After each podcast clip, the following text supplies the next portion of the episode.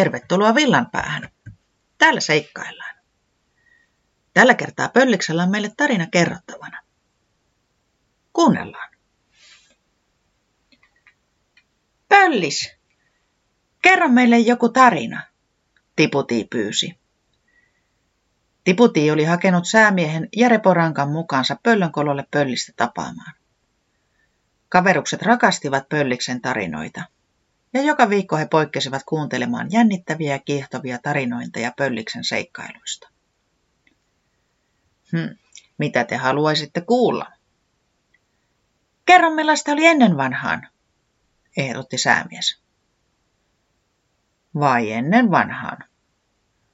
No voinhan toki kertoa. Olenhan minä Villanpään vanhin ja vanhempi kuin tämä puu, jossa asun, Pöllis sanoi. Pöllis sulki silmänsä ja mietti hetken. Olipa kerran villanpää, se aloitti. Miten niin, olipa kerran, keskeytti Tiputi. Onhan villanpää vieläkin. Oliko joskus joku toinen villanpää, ehdotti säämies.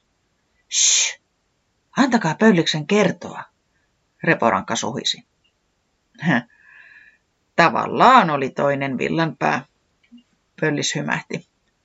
Katsokas, ennen vanhan villanpää oli niin erilainen paikka, ettei sitä villanpäätä enää ole. Ja niin Pöllis aloitti tarinansa. Pimeys vallitsi villan päässä. Siellä yksikään kukka ei kukkinut, eivätkä perhosat lepatelleet. Linnut olivat vaiti. Villan pää oli surullinen paikka. Sitä karttoivat naapurikyläläiset ja satunnaiset ohikulkijat. Villanpan asukkaat olivat alakuloisia ja pysyttelivät omissa oloissaan. Kukaan ei hymyillyt. Villanpääläiset tiedettiin myös kärttyisyksi, ja heitä välteltiin. Villanpäässä ei oltu nähty aurinkoa moneen monituiseen vuoteen. Synkkä pilviverho pysytteli sinnikkäästi auringon edessä. Aivan kuin aurinkokin olisi vältellyt villan päätä. Tuntui hyvin omituiselta, että kukaan halusi asua niin ankeassa paikassa. Kerran villan päähän saapui nuori pöllö.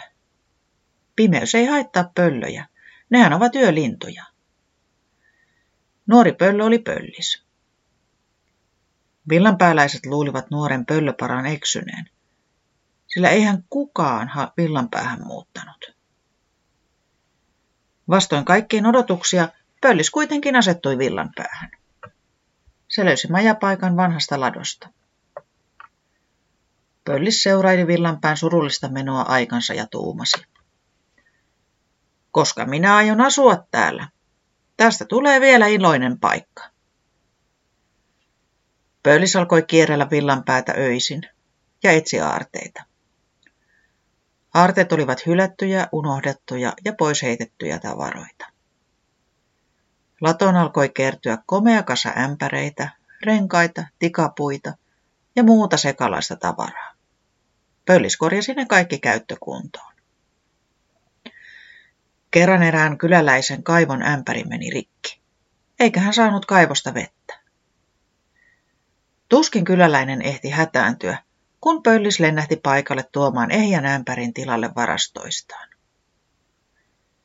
Toiselta kyläläiseltä puhkesi rengas kesken matkan.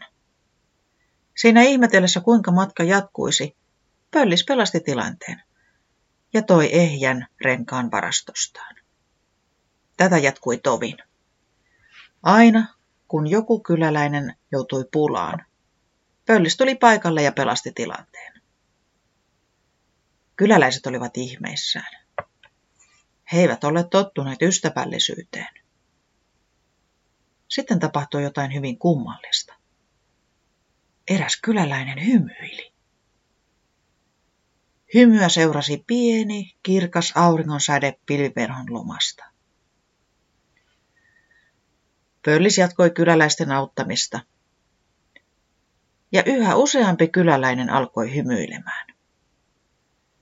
Eräänä päivänä aamun koittaessa tapahtui ihme.